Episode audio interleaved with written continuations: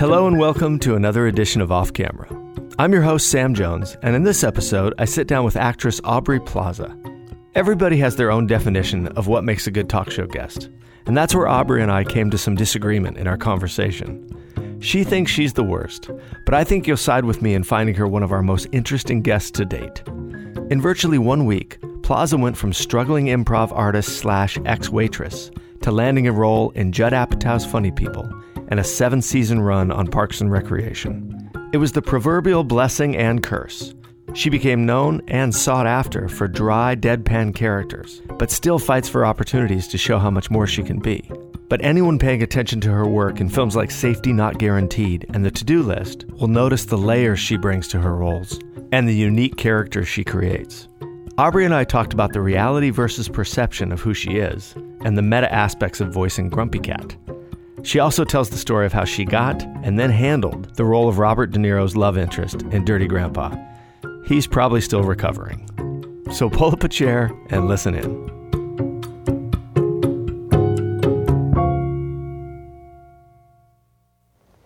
Aubrey Plaza, Hello.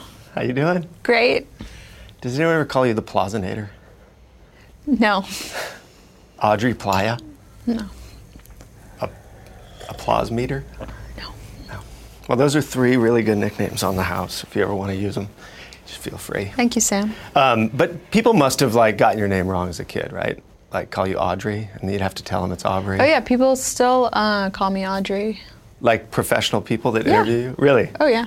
And what do you do? Do you let them go? Or do I don't care really. care? No, I don't expect anyone to know anything. Right. Well, that's usually a pretty good bet in this life. I don't Just have feel have like an entitlement about like you should know my name. Yeah. Well, And you know, Aubrey is not a common. It's a guy's name. It is? It's, yeah. My mom named me after a bread song. you know, I looked that song up. Oh really? Yeah. I have the lyrics right here. Are you gonna play it now? I'm not going to play it. I should get a guitar out and play it. But in That'd post, be impressive. and then Yeah, actually, Joseph Gordon-Levitt's right going now. to play. Okay, good. But it's Aubrey was her name, a not so very ordinary girl her name. But who's to blame for a love that wouldn't bloom? And it's a pretty sad song. Is I guess it's the a point. tragic uh, song. It's, Yeah. it's kind of depressing. Yeah, it like makes me cry. I think I don't even really know what it's about. It's like I think it's about someone that's in love with someone that they don't know at all, or they met f- like once. Once, they met once, and then she disappeared, and yeah. they can't find her again. I don't. This was probably before the age of cell phones and the internet. right. It was they harder couldn't to Google find people. Aubrey, and then. Yeah. So I, in in doing this and having you on, I was very excited because um, I came to know of you sort of late. I first saw you in Safety Not Guaranteed, and then I, because I wasn't watching Parks and Rec at the time, and I've since gone back and seen almost every episode. But doing research for this show, I got to see not only uh, most, if not all, your films, but um, a lot of talk show appearances. Oh God. Yeah, and My finest work. well, you say you say that you're the worst talk show guest ever. Uh, yeah. Have you Do you watched believe them that? all? Yeah. But I, you know, I, I watch them and I go, okay, is that performance art or is it? Um, did it start with nerves and turn into performance art?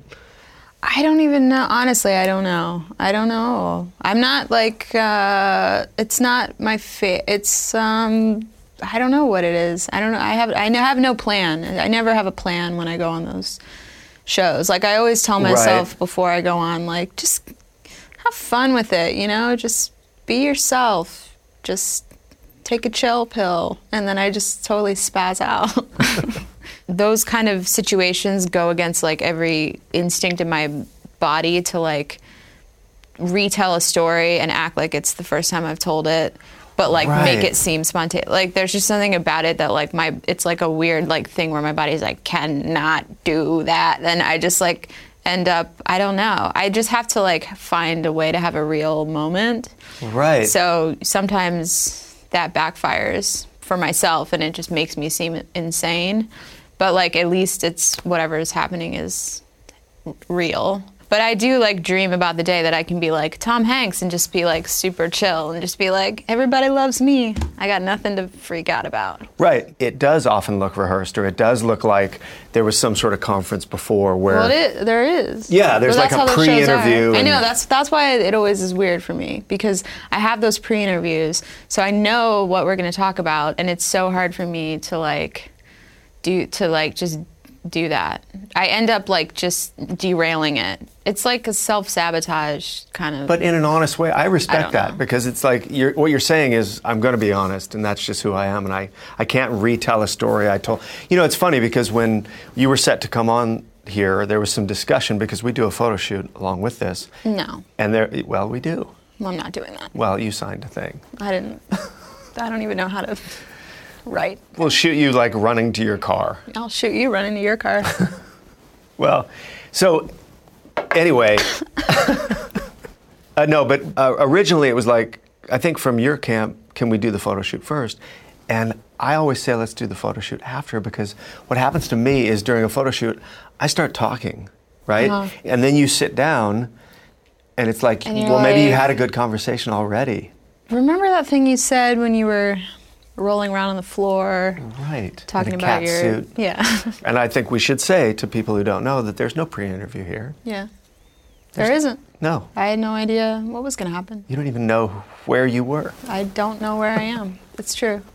Um, Most of the time.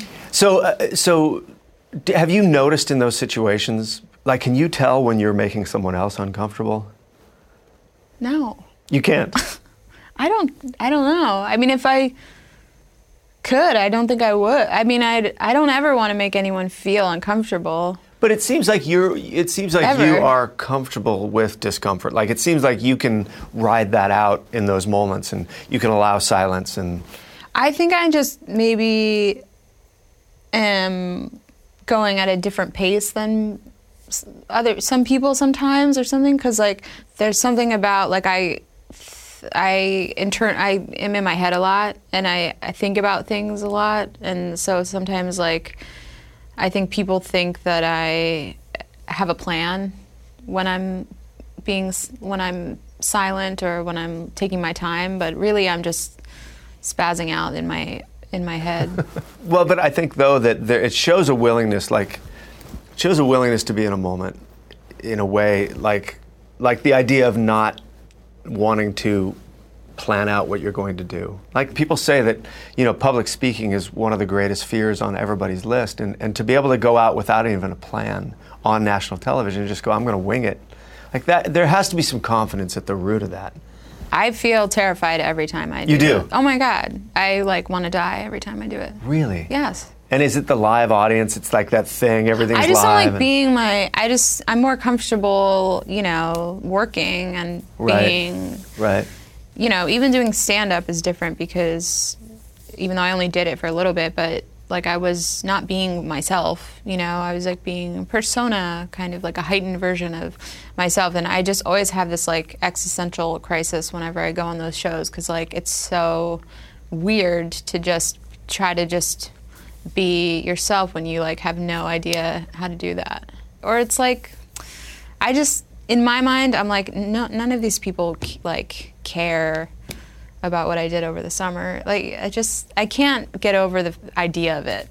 But I like doing it. It's fun. I try to have fun with it because it's funny and I always think about the younger version of myself and think like well like my 12-year-old like self would think this is like hilarious that Right. I'm like being allowed to go on like television. Yeah. so I just try to remember that and then You try I to just, honor her. yeah, I try to have fun with it and not take it too seriously because I just the, the minute that I like really get wrapped up in that and think like oh I, like this is like what I need to say or this is whatever like it's over. Well, I think I think that what you're talking about is that like you haven't you haven't taken the Kool-Aid of oh now that I am a famous person or I'm on these shows I I have to act a certain way that people all do like like you say like Tom Hanks can sit down and just own that Yeah. persona thing.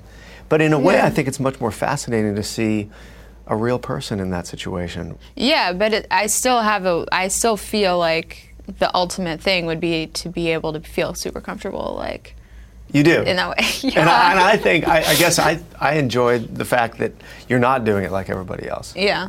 So, how old were you when you found improv classes?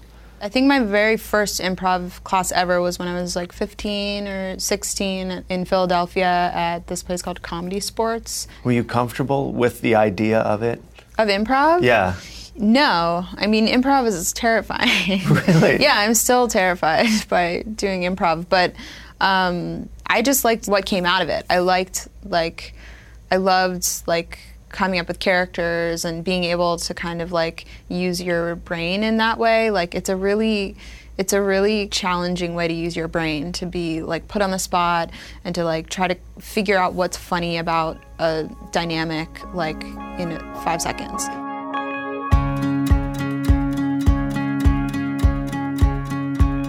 Hey folks, Sam Jones here. Let's take a little break from the conversation so I can tell you about this week's sponsor, Helix Sleep.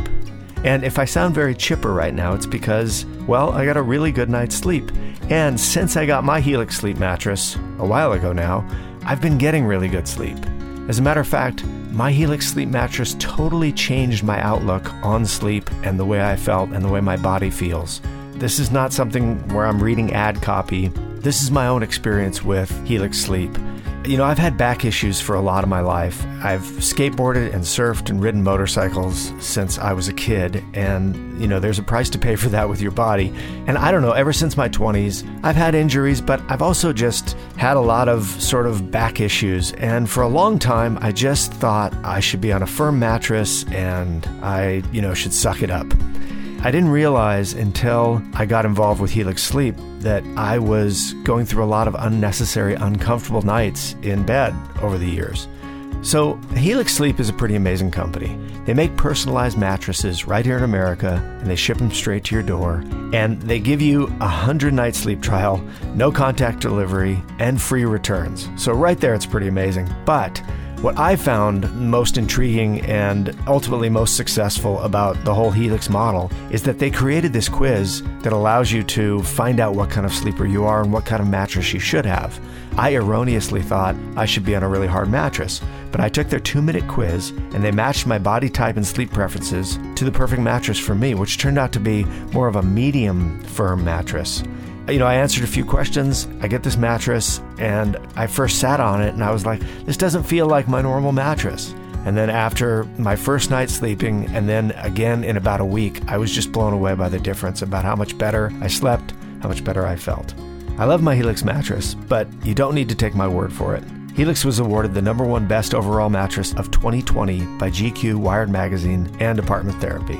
So you got to try this mattress out. If you're in the market for a mattress, if it's time, I urge you all to take the two minute quiz and find a mattress that makes you feel better. Go to helixsleep.com slash off camera, take their two minute sleep quiz, and they'll match you to a customized mattress that'll give you the best sleep of your life. They have a 10 year warranty, and you get to try it out for 100 nights risk free. And they'll even pick it up for you if you don't love it. I'm betting you will. Best of all, Helix is offering up to $200 off all mattress orders and two free pillows for our listeners at helixsleep.com slash off camera. That's helixsleep.com slash off camera for up to $200 off your mattress order. Now back to the show. I guess I'm curious what kind of high school kid were you? Were you an overachiever? Were you shy? Were you a rebel? Were you I mean I guess I wonder when this when this thing kicked in of like, oh, even though it scares the crap out of me, I'm going to do it? I was not shy. Not shy. No. I was like Tracy Flick from Election, but not like as nerdy or something. I don't know. I was like kind of really involved. Like I was really I was a leader, I guess. You were? Yeah, I was. I went to a really small school, so it was an all girls Catholic school, and um, I kind of just took advantage of that a lot. Like I was president of like so many clubs, and I was really into like everything. Did you figure out at one point that you were funny through high school? I mean, in, in middle school, maybe that was when that started happening because I started like making movies. Like I started making videos a lot. Like that was like what I really like to spend my time doing um, with like a couple of my friends and like that's when I think I got really into like comedy and stuff. Was like making really weird videos and seeing how it worked and yeah, and being on stage. I think like there was definitely a moment when I I can't remember how old I was, but I auditioned for Cinderella at the community theater, and I like really wanted to be Cinderella, and they cast me as the ugly stepsister, which I was like so bummed about. And then were you Drizella or Anastasia? Or I Drizella or Oh God, I Anastasia? can't believe you remember that. well, I have kids, so I can't remember. I think I was the D one, maybe. The Drizella, Drizella. yeah. But um, I just remember like the the sisters had one song, and it was like the funny song in the show, and like I was like kind of bummed about it, and then but then when we started doing the show, and I did the song, and I was like getting all these laughs and stuff, I was like, oh, this is like actually better than being like Cinderella. Like it's more fun, you know, and like Interesting. So that I remember that moment really c- clearly. So once you start doing improv and stuff, I'm assuming that you're working like you probably did it what through high school and then into college. Yeah, I went to NYU for film school because I love making movies, like I said, and I wanted to study that. But um, but I always had a plan to like start 101 as soon as I got to New York. Really? Yeah. And and was the whole goal Saturday Night Live at Yeah. that point? It was. Yeah. It's funny, you know, I, I've talked to a lot of people that have that same thing where it's like that's the ultimate destination. Uh-huh. So tell me around then, because I, I heard an interview where you actually interned at Saturday Night Live. Yeah. In the prop department, or The design department. Okay. Yeah, I interned there for a year, and one season. so is that is that weird? Is that like having your dream but not having it, sort of? Kind of. I mean, it was I was in school, so I wasn't I mean, anywhere near like being able to like be on a show like that or anything. But I you're like just- inside the walls. Yeah, no, I was I mean, it was really the best experience ever. Totally I mean, it was so crazy for me to like just be there and like actually see how it works and um it yeah, it was like totally insane. And I like really t- just took advantage of that too. Like I was an intern, but you were only really supposed to intern for like half of the season or something, but I just like really got in there with those people and I just made them like me and I ended up working there for the whole time and like getting more responsibilities and like really just trying to absorb as much as I could. At one point, were you like, they think I'm really good at the design department and they want to push me this way, but I'm, I'm sure there were people in that design department that had aspirations to be art directors or design directors or production designers. Yeah, designers. well, that's why they liked me because I wasn't interested in design at all, and I was very clear about that up top. Like the people in the design department on SNL, there's four guys, and three of them have been there since day one, since 1975. You're kidding me. Yeah, they're these um, They're like old- 90 years old. They're- Yeah, they're fucking crazy. they're amazing, brilliant like guys, but they're really cranky and really hard to work with and they're not interested in like training anybody to be a designer. Like they're so over that. Right. That um, I got in there because there was this poor kid that I guess was their intern. Um, I think his name was Duncan. I don't even know him, but I just remember his name was Duncan. And they he worked for them for like a week or something and they fired him because he was asking too many questions because he wanted to be a designer and so i got in there and they were like do you are you in art school or what are you and i was like no i don't care about design like i'll do whatever you want but i'm not like trying to do what you're doing and they're like you're hired And were you trying to absorb like the entire thing? Like, did you use it as sort of like your spy education of trying to figure yeah out how? Ma- mainly just reading the, the scripts and was that normal that anyone in any department could could get the scripts? I mean, I stole a lot of them. I would. You did? I would take them home a lot. Yeah, I would take the ones I liked home, and I would read them, and Really? yeah.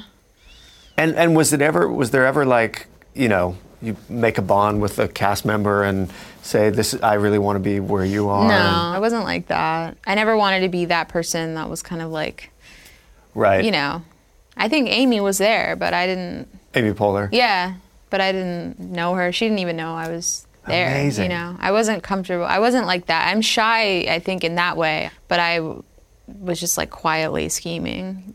What did you take away from there? Like, what was the the sort of perception that was changed by going to work behind the scenes? The one thing I remember that was always so weird to me was Rob Riggle was on that season. Yeah. And I knew him from UCB and from seeing him do improv and just from the New York comedy scene. And he was really like one of the funny, I mean, he was like one of the funniest guys around. And like he had gotten on, it was his first season. And so I watched him kind of go through that whole process of being like a new featured cast member and like Right. trying to get your shit on and like so it was it I learned a lot from that because it was so weird to me like how like some of his like sketches like wouldn't get on and like I would read them and think they were like the funniest like and I always like would want to be like oh like why aren't they picking this sketch like they're not picking his stuff like there was just a the one thing I guess what I'm saying is the one thing I took learned and took away from watching how that show operates is like how uh, political it can be and how there's so many things that go into what gets on the show and what doesn't get on the show. And like it just seemed very hard. Like it seems like a hard job to be working on that show to be a cast member and to be every week trying to get your material on and to get people to understand it and I don't know. Like it just seemed like that to me it was like in my head it's like you get on SNL, you're like on and all your shit's on and you get to do whatever you want, but really it's like you get on there and then it's just like you're fighting every week to like get your there's so much so many sketches that that don't make it on the air. And so it's like it's hard. And Yeah, so I saw that side of it where I was like, "Whoa, this is like kind of these people are really like just I mean, they're just consumed by the like it's they're it's really hard. It's not all Right. like fun, but it is probably the most fun job in the world, but Yeah, something kind of crazy has to happen for the zeitgeist to take over, and then Yeah. you're yeah. yeah. And then there's stories like Sarah Silverman who just didn't connect with it enough, or didn't. Yeah. You know, like she, I think she got fired from Saturday Night Live, which is crazy to me. Yeah. So many I mean there's so many amazing people that it just didn't translate for Right, some reason. right. So that that's always like kind of fascinating to me. It's the same thing with improv comedy too, because I think that there are so many people that are on improv teams and imp- improv shows that are like the funniest people around. You can't even believe it. They're just genius and they're not famous. They're not on television. They're not in movies because some people just can't make that. It can't cross over for some people. I don't know why. Sometimes Yeah. you can be the funniest person ever on stage and then you're in an audition and you just can't bring it. It's like a weird Right. skill. I think that a lot of people they somehow can harness who it is they are inside, and that and who they are is unique enough that it all like it all works. And I guess in a way, I sort of think of you that way. I think of like, you know, from what my research, it seems like you had this week or this period of a couple weeks where all of a sudden the funny people audition came along, the Parks and Rec audition was right in there, and you did a showcase for Saturday Night Live, sort of all around the same time. Mm. Is that right? Yeah. So I I watched you in a talk at the Paley Center, and Michael Schur, one of the executive producers on Parks and Rec, describes his introduction to you, which is that he call, got a call from the casting director, Allison Jones, mm-hmm. and she said, I've just met the weirdest person in the world and I'm sending her to you.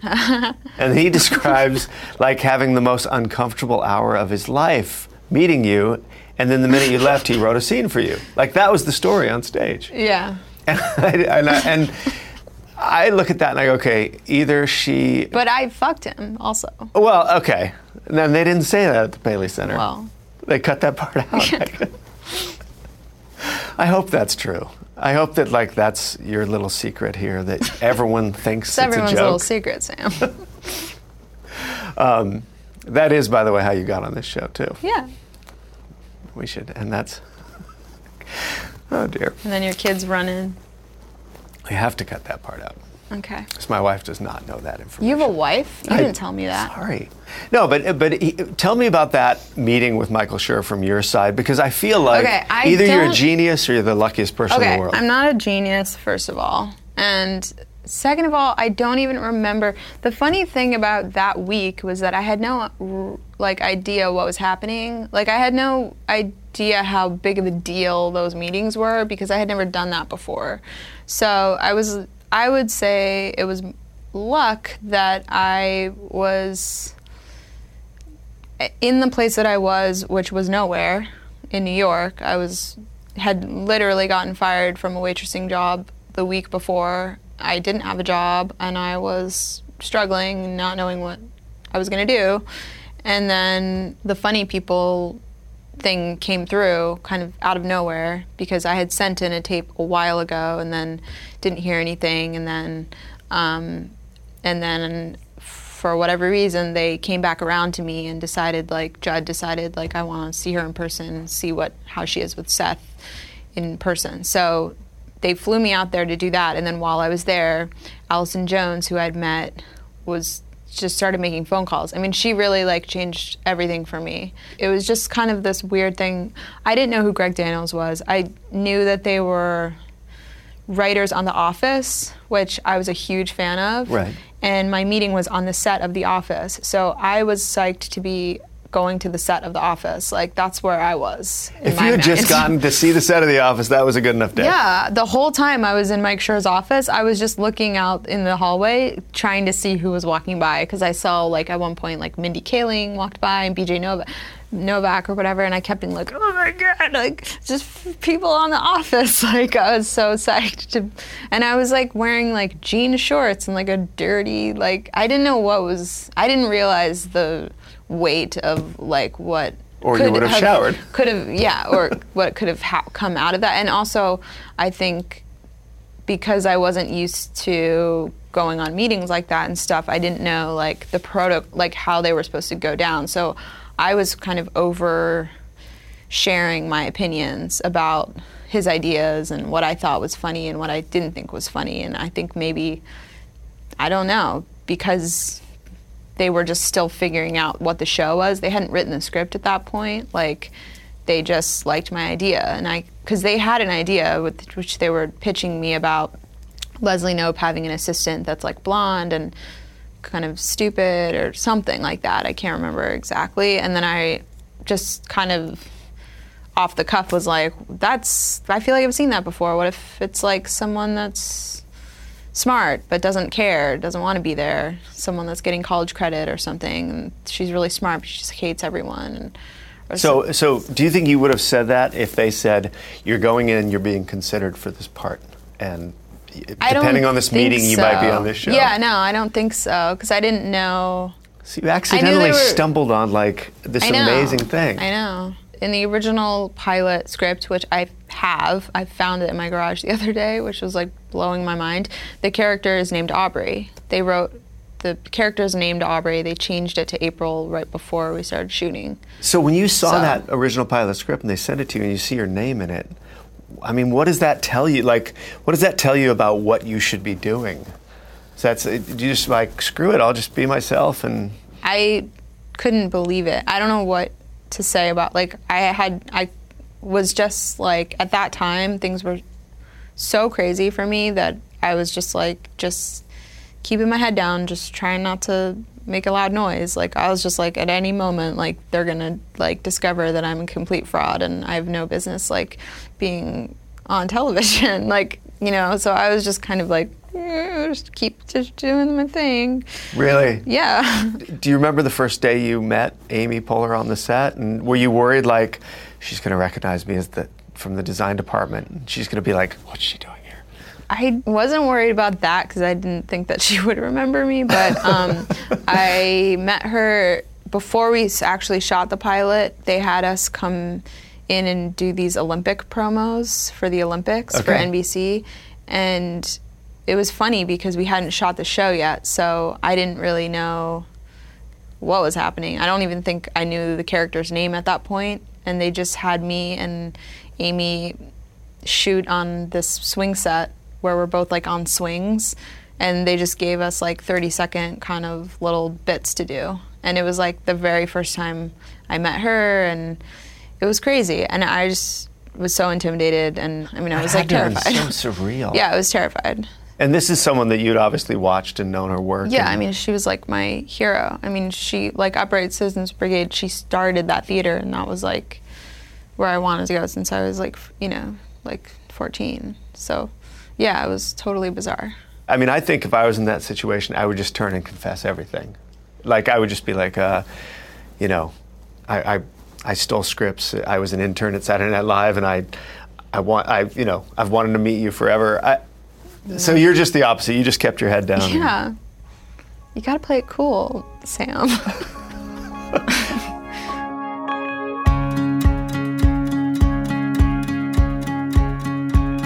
Hey folks, Sam Jones here. Let's take a little break from the conversation so I can tell you about this week's sponsor, BetterHelp.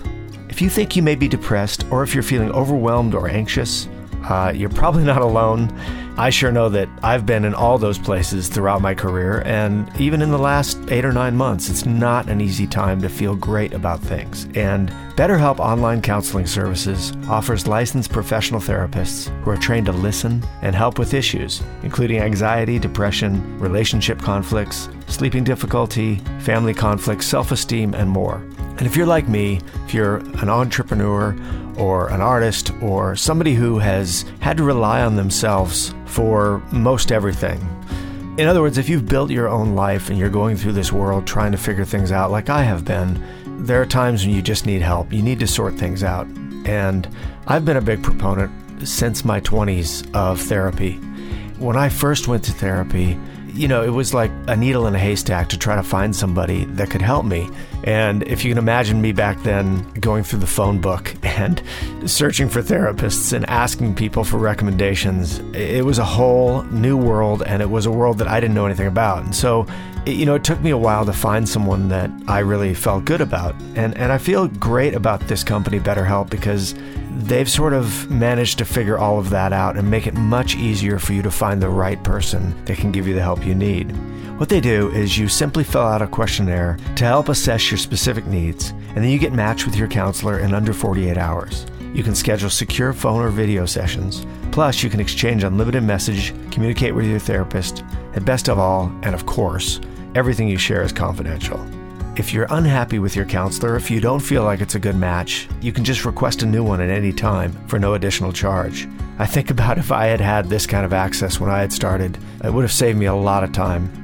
Funny story, I used to ride my bike to therapy because I was trying to combine two of my self care activities in one therapy and physical exercise.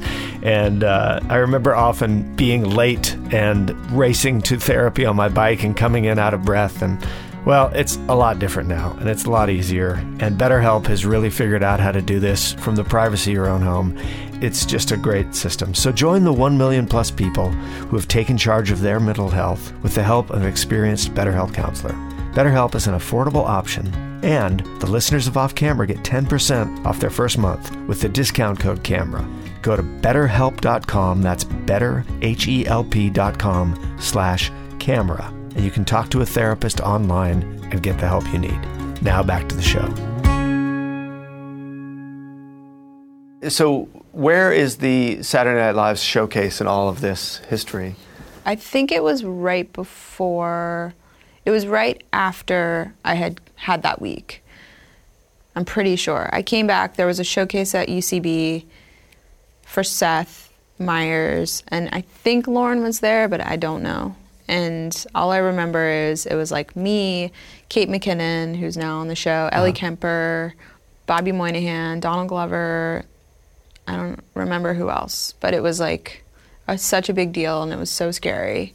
And it was kind of like the preliminary showcase before they say like, okay, we're gonna bring you onto the 8H, the studio, and have you do like the, the standard SNL thing that people have seen on DVD extras and Right. stuff. So I never made it to that level, but before I even like would have found out if I had made it to that level, I we got the phone call like on a Friday that was like Judd's casting you in Funny People, like you're in, you're doing this movie, and he wants you to fly to LA in two weeks, and you're going to be in LA for five months.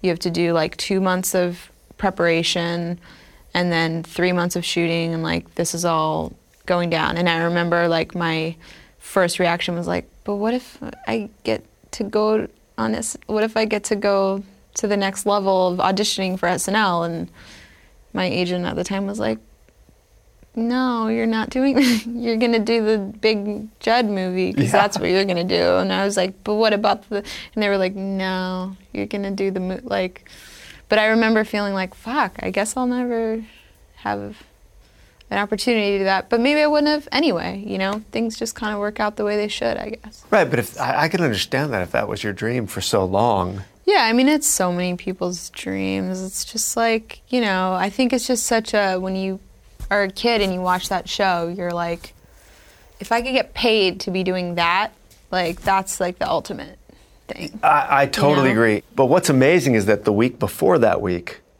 were you feeling like my career is going nowhere? Yeah, I've I mean, I've always I felt that. I kn- I was always so yeah. I never knew what was going to happen. I was always so terrified that I wouldn't amount to anything. Always. Did you have a plan, like, like if for a year n- the phone doesn't ring, I've got to do something else, or, or were you just like, I'm in this, and No, I was just really delusional. I was just like, it's just this is just the only thing I can do. So how do, how would you deal with the rejection when when you would try to get something and not get it, or I like being rejected. what? I don't know. Can that really be true? No, sometimes. I don't know. Being rejected, I've been rejected so many times. I'm still rejected. I was rejected yesterday. Like I just, You were rejected like for a film part? yeah, I'm just you're just always as an actor, you're just it just comes along with the territory. And like I think if you're someone that can't get over that, then you should just get out. Sure. But um, but I yeah, I mean re- rejection always was good for me because it would make me just get real fired up. That's interesting because you do have a laid back personality, and I feel like, you know, um, that that wouldn't be readily apparent to me that you would be someone that would be like, I'm going to show them next time, or I'm going to, I'm not going to let this stop me, because you seem very laid back and very like. I'm not at all. that's so funny. I'm not. It's just like a physical like it's all happening in here. It just really. It takes longer to get out. Yeah, our interior lives are so different and opposite from our exterior lives that that do like do we really know anybody? No. You know? No. Like someone could say, you're sitting here, you're the most confident person in the world, and you're like, you've got the world at your feet, and, and then in your head think- it's ping ponging around, and always people are always think that I'm like really confident and laid back. you did say in an interview that you discovered early on that it was better not to worry about what anyone thought of you, and that- That's true. And is that something that was like, oh, I'm going to need that to be able to go forth in this career that I want? I don't think I was knew that in that way, but yeah, I think that that's helped me so much. Is at a younger age being okay with hu- humiliating myself. Did you have periods of that in high school where, like, whatever whatever got you to the point where you can totally handle rejection, those seeds were sown in high school? I think so. I think it probably had a lot to do with the kind of place that I went to high school and going into maybe an all. I mean, maybe going to an all girls school was helpful too because you don't um, care what you look like. You don't, you know, you don't, you don't, Right. you're not trying to put on a thing for guys when you're younger. You're just kind of like being weird and like doing your thing. And you're, we were always encouraged to just kind of like be ourselves and be cool with it and be confident and not focus on that kind of stuff. So I think that probably had something to do with it. Okay, so we had Connie Britton on this show, and she, My mom. your mom, that's right, on uh, on the to do list, and and she said that that movie was all you and and the risk you took and how brave you were to do that film. And for people who haven't seen the to do list, it's it's you know kind of a R-rated romp through. Uh, kind of a high school kid who was always good and smart and followed all the rules and knew nothing about sex and decided to figure it mm-hmm. all out just like she would do anything else like applying for college like like a homework assignment. like a homework assignment, but to Yeah. learn about sex. And you know, it's funny when you talk about an actor's performance is risky because it's like you're not swimming with alligators or you know going cliff diving. But in the case of that film, I feel like some of the some of the things that you had to do as an actor, they were risky in the same way that that showing ourselves and our vulnerability is super risky. Like you had to masturbate in that film, you you had to deal with body issues, like have your top fall off and have this whole mm-hmm. focus on your body. And and I imagine there's two levels to that, and I want to ask you about it. One, which is you got to do it on the day in front of the crew, mm-hmm. and two, then you kind of put that vulnerability out there to the world, and then that's out there forever, right? Know. Like, what did you learn about yourself from from kind of because Maggie Carey, who directed that, said uh, that you'll kind of go anywhere, like you'll you'll do whatever it takes, and, and you don't really have a a line that you won't cross. That's true. I don't. I don't. I'll, I mean, that's like the most f- fun for me in movies is to is to just do is to just get kind of totally consumed by it and to not have to not have any boundaries and just to be like totally in in that world and that character. And that was a good example of that. I didn't feel i never felt like there was nothing i wouldn't do. Like i was just all in It's funny hearing you say that, and then also thinking of the way you sort of describe yourself. Like, is somehow when it's work, it changes for you. yeah And then and then what like about like when that film comes out and it's out there in the world, like do you rethink it then? Almost like totally yeah i you can't really see it until other people see it. yeah it's horrifying Horrifying. horrifying. I mean, like I was like sitting like two seats away from my dad at the premiere of that movie, and I was like, I can't believe that this is happening right now. This is the worst thing. And what was his happen. reaction? Well, he loved it. He did? He thought it was he thought it was really funny, but I was like, when I was shooting that movie, I never. I'm so like just thinking about what's good for the movie, you know, and my character, and I'm never thinking like, how is this going to come off, like, in that way, which I think is a good thing, and I think like I try to always feel, I try to always do that when I'm working because I think the mo- the the moment when you start to feel self-conscious about or embarrassed about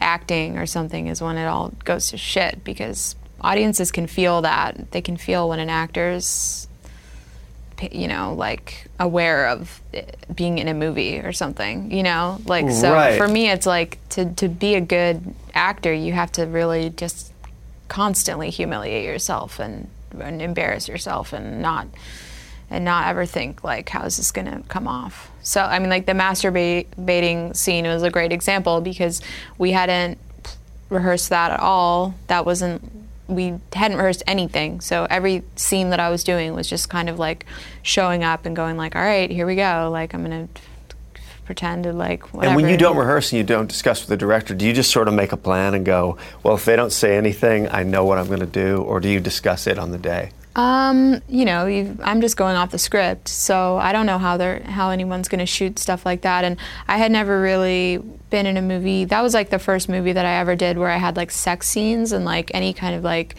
that was such a physical like movie for Right. me. Like I, which I, which is why I really wanted to do it because I.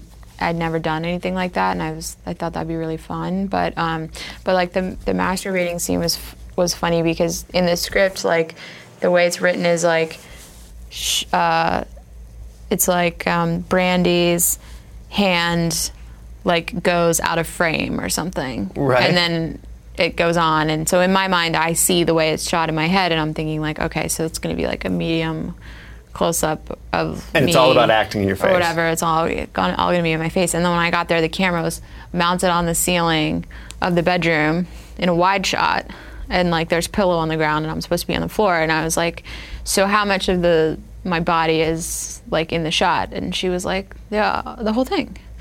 And I was like, but I'm in my underwear, so am I just? What am I gonna? And she was like, you're gonna masturbate. And I was like, okay. so I'm just gonna masturbate. I think that's front an of everybody. excellent example of having to trust the And director, I was like- right? Okay. All these like sound guys are just like standing right there, and I was just like, I'm gonna just put my hands in my underwear now and just actually just touch my vagina. Okay. You kind of warn everyone on set this is happening now, so uh, I just did it. I was just like, this is just happening. I'm just getting. is part of your in your head going, should I be worried about this or should I trust the director? Like, did that go through your mind, or you're just like, screw it, this is this is yeah, I mean. I was definitely like, oh, yeah, that definitely went through my head. I liked the, I, I liked how kind of like bold Maggie was about stuff like that because um, I'd never seen that really before in a movie. And I think the cool thing about the to do list is like, it's, there's so many movies about guys coming of age, figuring out that, you know, how to Totally. have sex and American Pie. all that kind of sh- shit, Or and you're so you're so or- used to seeing like guys masturbate or for Right. you know, and like I was like, well, it's weird because you haven't seen it that as much, but it's not weird. It's like girls have the same, they go through the same stuff. You just don't like see them have their first orgasms a lot Right. on screen. Well, uh, But- and this is an important topic here on Off Camera because yeah, I feel like we have to get that out to people and, and orgasms. orgasms and just Yeah. women masturbating. I think it's important that it, there's Yeah, equality should. Yeah. across the board. but in my mind it was like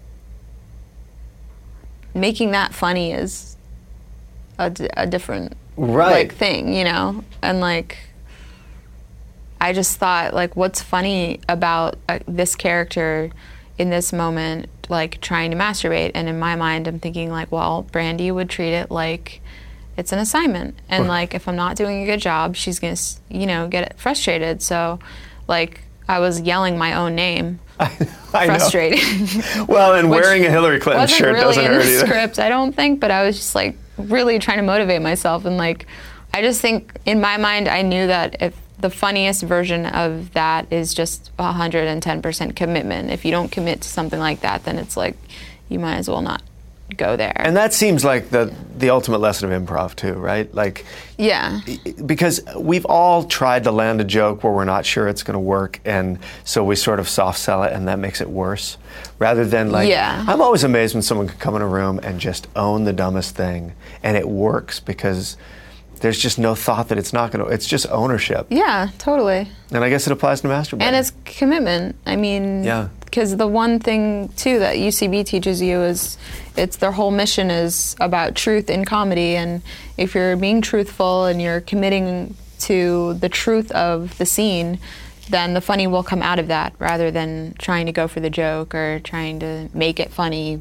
If you can just really commit to the truth of something, then usually that will lend itself to comedy. And what you're describing, it's like the minute you say it, I can see all the times it doesn't work. Like you'll see sketches on Saturday Night Live where you can tell people are trying to be funny rather than like maybe they don't totally bre- believe the premise or Right. like we've all seen that version.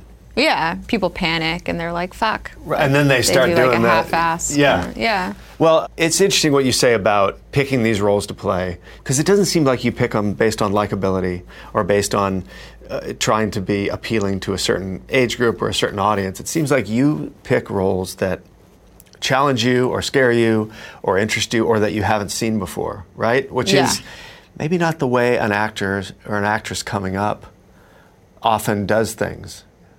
You know what I mean? Like I Mm-hmm. feel like you're working in a space where where some people don't want to go. Thinking of like Life After Beth or Yeah. or Ned Rifle, these are not the most likable characters. No. And and yet like they're some of the most indelible characters for that.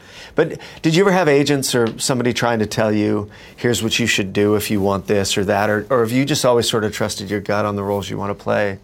I mean, most of the time I'm fighting to get ev- anything that I've gotten. I'm, you know, like auditioning or I'm really like, I have to be so determined to get any part, really. Like, I'm not at a point where I can just, like, just the roles that I choose, like, when I feel, like, whatever. But um, I know what you're saying, but, like, it's hard to be um, selective when you don't have a big thing to select from. So there's, like, it's a two hand thing. Like there's things that I that are offered to me that have been offered to me that I can easily do.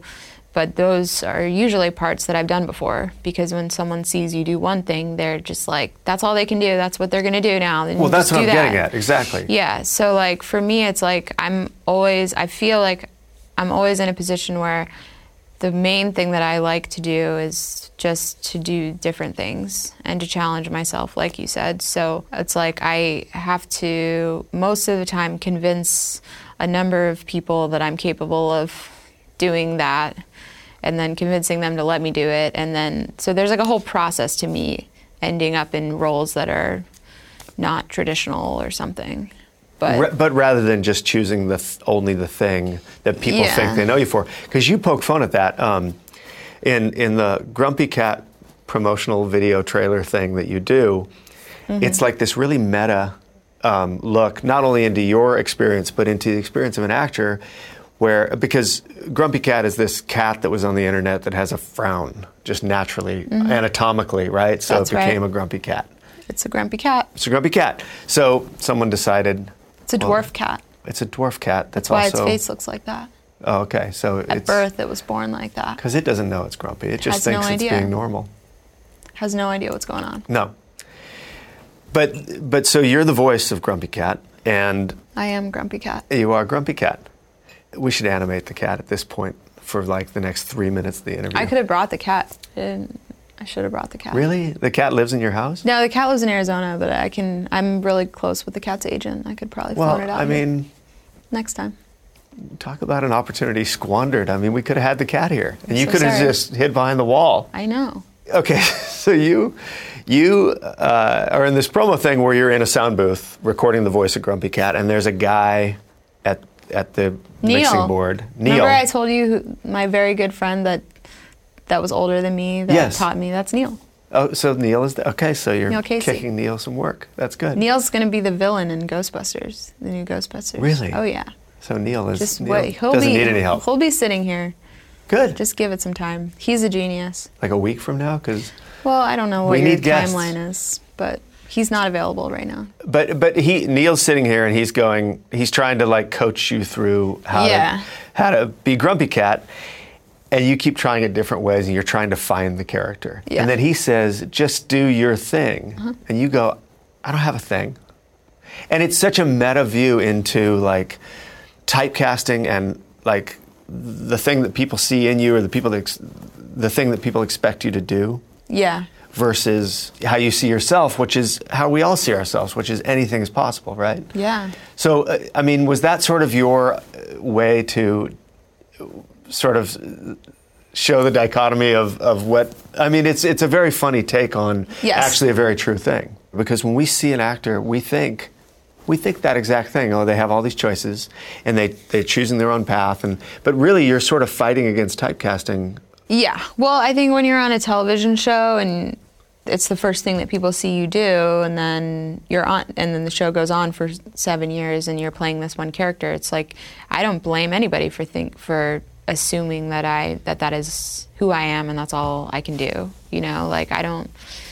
I'm not like bitter about it. It's Right. more I see it as a challenge, and I see it as a fun challenge for me to surprise people because um, like moving forward after the show is over, like my one that was like my one thing is like I want to do stuff that people would never expect me to do for myself. Well, yeah, I mean, I, I, or else, what's the point? Yeah. So you got a chance to act across from Robert De Niro Yes. in the film Dirty Grandpa. Arguably, you know, one of those actors when you talk about the actor of their generation or of several generations. That's him. That's him, baby. So, uh, what, what was day one of that like? It was so ins- it was like you- ridiculous. Were you scared? yes. Yeah. terrified terrified i was so scared i'm scared to be in any movie with anybody much less like Robert to be opposite de niro where i'm just saying like fucked up shit to him the whole time and like making out with him i mean it was like so intense for me um, I feel like the onus would be on him to to make you feel comfortable in that moment, to to try to. Was there any of that? Was he? no I No. mean, I don't think he is cares about making people comfortable. I think he's there to act and be his character and Yeah. and that's it. And so am I. I think we actually worked really kind of well together because we were both just kind of in it. First of all, the only reason I'm in that movie is because I went and auditioned for that part, which they wanted me to audition for the other character Okay. because in the script, my character Lenore is written as like a big, breasted, like blonde, like party tan, like party girl. Seems like you keep getting producers to change roles from like blonde, I know. bomb, dumb, dumb I did? bombshells Wait, when else to, did I do that? Uh, Parks and Rec. oh right. Oh yeah. Well yeah. I read the script and I was thinking like, well, the the part that is the funniest to me is the girl that gets to like fuck De Niro. Like that's funny to me. He's like seventy three. Yeah. And when would I ever have an opportunity to play his love interest in a Right. movie? Like, so for me, I was like, I'm the only way I'll ever be in this movie is if I get this part. So I went in and auditioned for that, and I basically kind of did. The, I did the scene, but I kind of s- just started saying just really disgusting, just dirty things into the camera, and I just told them like, this is what I would say to him if I was in this movie. And then I just started saying all this like really dirty stuff. Really? And that, yeah. And then I flashed them and then I walked out. You flashed the casting director and the. And the director, and the producer, yeah. Really? It's a little, little show. But it, in character, it was for my work. Right. So on the way to the audition, you make this plan. Do you like stop in the bathroom and take off your underwear? Uh, no, I just didn't wear them there. So that means at Parks and you Yeah, just put- changed and you were like, "This is what No, I'm doing." actually, the makeup lady at Parks put makeup on my butt and made sure it looked good and everything. I'm not kidding. I flashed them all there and I was like, how does this look? And they were like, you tested the flashing. Yeah. I, see, you're more of a genius than you're letting on. Like you had a whole plan for this. Yeah, and I had a plan for that. For me, it was like, it's fun to do something crazy, and if it works out, it works out. And if not, I did it and whatever. And it, and, and it worked out. The director thought it was funny, and I think ultimately it ended up being kind of important for them to find someone that could make that dynamic work in a way that's not disgusting. Because having a movie about an older grandpa trying to have sex with a college girl and like having the end of the movie being like he did it! He fucked the college girl! And having that be a heartwarming like movie is like Everyone's like, "Yes." no don't. Is that No. to work? Like our audience is to like that? And so in my mind, it's like the only way that I see this movie panning out is if my character is like his match and if they're soulmates. And I really honestly, and know it sounds really dramatic, but I turned it into a love story for me. And it was not like that on the page. On the page, it's very kind of surface level, like, you know, my character is like wants to have sex with a professor. She thinks he's a professor. Right. And so he's like kind of playing into that. And I'm like, I'm going to have sex with you. And he's like, I'm going to have sex with you. And then they have sex. But like in my mind, it was, it was like, no, this is like a love, like we're soulmates. Well, it's very smart, like to make them equals, and then it Yeah. becomes it's it's not a creepy thing anymore. It's just this is who this woman really is. if anything, is. you feel bad for him. Right. But you know, you, well, you you make a good point, which is that you know almost making those decisions probably made it easier in some way to work with him as well, right? Because then your whole goal is not to act with Robert De Niro; it's to you know almost meet him as this character and I did, yeah. I mean, we met very, very briefly at a table read a couple of weeks before we shot the movie. Didn't really talk much, just met quickly. And then the next time I see him is minutes before the cameras are rolling and we're shooting the first scene, which is where we meet each other in character. And at that point, I'm in a wig, I'm super tan, I look not like myself at all, and I'm like in character. And he rolls up, you know, he's not like the kind of guy that I mean I don't know how he is on other sets, but on our set he you know he shows up when we're about to roll and he's he's in it and Right. I was in it, and so I'm only interacting with him as a lunatic. And I think for the first half of the film, he was legitimately t- scared of me. I think he, which I had heard from my agent, who had heard from his agent or the director's agent, that he was scared of me because I was just coming at him really hard, just really just all Well, over see, him. That's something on your resume to scare the guy that made Taxi Driver, right? Yeah. Like, I mean, I don't know. I don't want to put words in his mouth. So this that's just like what I heard from people that and the director I think was also legitimately afraid of me for most of the film. And then after a couple, you know, most of the scenes were shot when we Bob, I get to call him Bob now.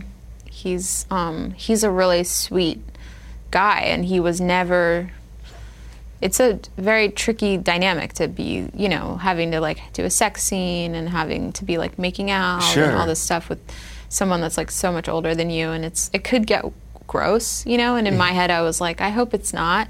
I don't know if it will be and it wasn't at all. He was so not like that. But um there was like a funny kind of thing where we had like a brunch. He invited everyone over to his hotel room to have brunch, and we all showed up. And um, and I'm not in a wig, and I'm just I look like myself, and I'm not telling him I'm gonna like do dirty stuff to him, and I'm just like eating an omelet, and he was just like I felt like he had a moment where he was like, "Oh, you're just you're harmless," and I was like, "Yeah, I'm just."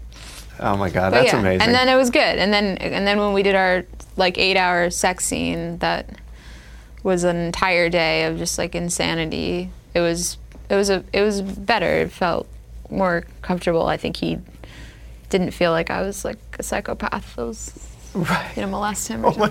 God. Does having that wig on and the makeup and the, t- the fake tan and all that, is that sort of uh, also a way to just uh, kind of some armor? Like when you're that person, you, you get to do things that you can never do. Like, wouldn't it be harder to play that character if you were just the character just looked like you? Yeah, I think so. I mean, I love um, like physicalizing characters, any character that I'm doing, even if it's like someone that looks like me. Like I still really li- I love kind of paying attention to exactly like what their hair is like and exactly like what they physically I don't know look like, and it does it helps me separate things Right. for sure. Like I like that part of it. Paying attention to little details like that, it does it does give you an idea of who the character is, right? If someone wears their Yeah. hair a certain way and you know the reason behind it, No, I know. I'm so into that stuff, probably annoyingly so. Like I down to like what nail color my nails are, and some people are like, you're never gonna see the nails on camera. That's not gonna change. But for me, it's like I need. I like to right? have every, you know, even just down to like my hygiene. Right, right. So if you're If I'm playing a a, dirty character, little you- bitch. then I'm just. I don't know why I just said that phrase. you, you've, you've mentioned like But- being dirty a few times, like you know, I've never said that word in my life. yeah, jean shorts and, and a dirty shirt for your Oh. audition, and now you're. Um, you know I'm, what I mean. I'm glad because you look really clean right now. Ugh, I'm so clean. It's disgusting. Um, well, listen, you're sort of an enigma, and you've remained an enigma here because as much as as much as you sort of have described what's going on inside and what's going on outside, you still manage to sort of keep that mystery uh, in your acting. That I, I don't know, it's really watchable, and even even the awkward stuff that you think is like bombing on a talk show, I find I, I just find you really interesting. Like I don't know what's going to happen next, and I think you bring that to your Yeah, what's roles. gonna happen next? Well, next We we're going to do a photo shoot. Oh, fuck. All right. Roll around on the ground. Yeah, in a cat suit. God. Thank you for doing this.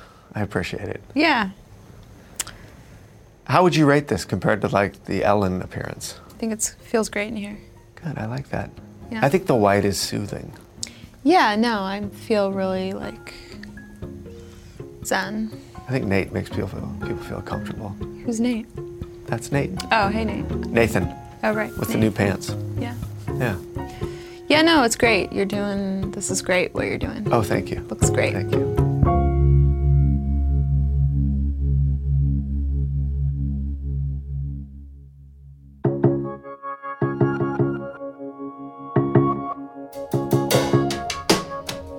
Hey, folks, you've reached the end of another episode of Off Camera. I hope you're liking the show. And remember, if you want to get the full off camera experience, go to offcamera.com. You can also follow us on Twitter at Off Camera Show or me at Sam Jones. And if you want to get really personal, send me an email, sam at offcamera.com. And if you're not already subscribed to this podcast, go to iTunes and subscribe. And while you're there, take a minute on iTunes and give us a rating. Anything above four stars is acceptable. See you next time, off camera.